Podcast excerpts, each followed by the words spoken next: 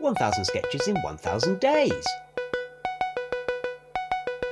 Day 920. Sketch 1149. Grow Up.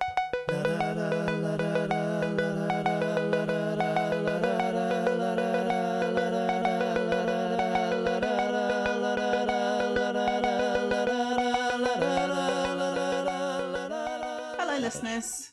I've just remembered an important fact that I need to pass on. that I need to pass on to the group. I used all 27 pints of milk. Not a drop was wasted.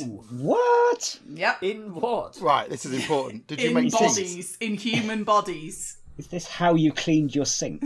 no, it was consumed. Did you make an enormous amount of bread and butter pudding? Or I love it. You how need even your, more like, bread. Public school mind jumps to like bread and butter pudding. what? Did you bread, and make butter, 50 loaves of bread? bread and butter pudding's fucking amazing. It is, You're right, but it is. compounds the problem if you've got to buy more of another ingredient than you have the excess ingredient. I do that all the time. I bought too much of one thing, so I buy too much of another thing to make too much of something else. Amazing. No, it just got consumed. Left half of it here, froze some of it, took some of it to my mum's. People powered through it. We were short on milk, if anything. over, the, over the Easter weekend, I had to Later. nip out and get more. How many That's a- of Who you were would have there for the thought? weekend? Um, five adults and one child. Was it That's the okay. Milky Bar kid? Yeah, yeah, yeah, yeah. We smashed through it. We had to go and get more. Congratulations. Who knew? Thanks. I feel really proud about it that not a drop was wasted. So have you ordered another 27 for this year? yeah, I'm gonna keep it going. Yeah, Yeah. yeah, and 15 loaves of bread. Um, right, this Does sketch. that mean only is- one fish? No, carry on. I think that's Very moving good into a different area. reference. Okay. Um, this will be over quickly. Um, Actress, Richard? Bishop. Richard, why don't you be John? Ah. Um, And no, I think you should be Mark actually.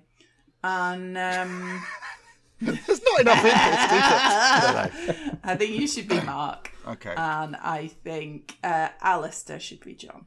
All right then. You know, raising kids is odd. One moment they're four years old, and then in a blink of an eye, they're 14. Well, that's what spending 10 years in a coma does to you. Right. I cast Richard in that part because I feel that he didn't really have to stretch to deliver that line.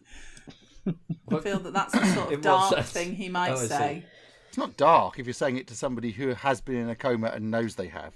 Hmm. It, it's something I would say because it's, it's eminently logical.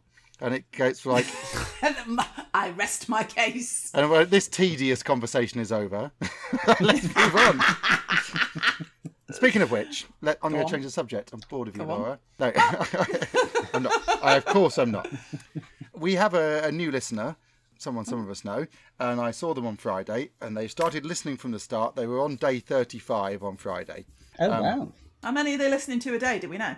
Well, that's what I, I can't. I think that's what I are asked. they I gonna said, catch you know, up?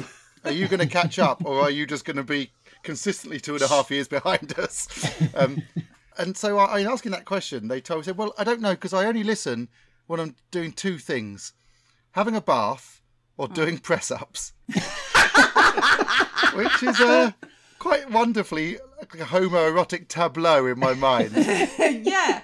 Um, All are they I can doing think 10 of- minutes of press ups? That's quite my a fit, follow up quite a question. f- a, fit person. Does Oh, lots okay. of cycling, uh, so Okay. uh, possibly doing ten minutes. And all- Possible. the, the earlier days, they're less likely to be ten minutes long. so we know they're fit, but do they smell good? Because that answers the other half of the. I mean, I've certainly no, never noticed anything particularly olfactory about them. So, so we They've can always say said, like, regular clean. bathing is probably a Yeah. thing. Okay. all I could think of when he, he told me was the phrase "Come on, call chat back." oh eight hundred fifty fifty fifty, and there was a guy, and also on the gay exchange, there was a guy like dancing and doing weights. I don't even know what you're Okay. referring to. Yeah, you're too young. It was late night telly in like in the nineties, and it would advertise phone chat lines. Yeah. Oh, Before the internet, you could phone up to talk Ah. to men you'd like to know better. In your area. oh.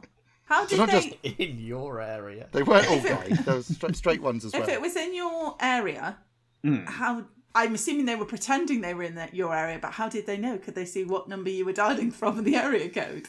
I, Or they Uh, just well, say, I, "Where you- I where nev- you from, love?" I never dialed one myself, but I think there were sort of Oh, individual chat rooms Our friends within. told me. Here we go. Uh, Here we yes, yes, Here they go. we did. Press one if you're horny. Press two if you're in the Leicester area. Press three if you are near Pontypridd. I suspect because it's uh, it was advertised on, well, obviously advertised on ITV and Channel Four. Hmm. Then they would just have different numbers for different areas and Right, broadcast okay. the advert, especially on Is the that ITV really im- franchises. important for people to say like, "Oh, I feel like I need to call someone, but they must be in my area." Is that Well- does that add to it? I suspect the Surely, chat is only actually, the a lot of prelude. people wouldn't want someone in your area. Send me someone far Oh, away. well, I think who those doesn't people know me. wanted someone in their area. That's why they're on the phone. I mean, geographically, yeah, it's, especially. yeah. right? But yeah, There you go. if if they're in your area, then there's there's more possibility that shortly they'll be in your area. Yeah. Like, like you, you think that people were really phoning up, thinking there's a possibility we'll meet in person if this goes well. We're all phoning up saying, "I don't want to be offside." Can you? Oh, Jesus wept. Terrible. take take that out. Take that out. no, leave it in. Leave It's the a shame keeper. in. well salvaged, mate. That's good. Go on, Dan, say it. What? We're done. Think we have legally done enough. Whatever you said. I thought it was going great and we should carry on. Unlucky. 1000 Sketches in 1000 Days was written by the Albion Basement. It was performed by Alistair Turvitt and Richard Catherall. It was produced by Alistair Turvitt. The music is by The Evenings. See you tomorrow.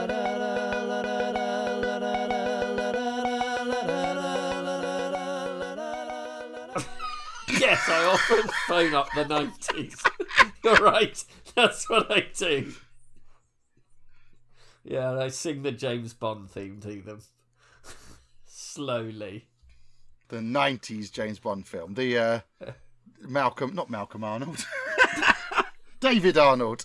David Arnold remix from about 1997. Nothing to do with Malcolm Arnold. He was not involved.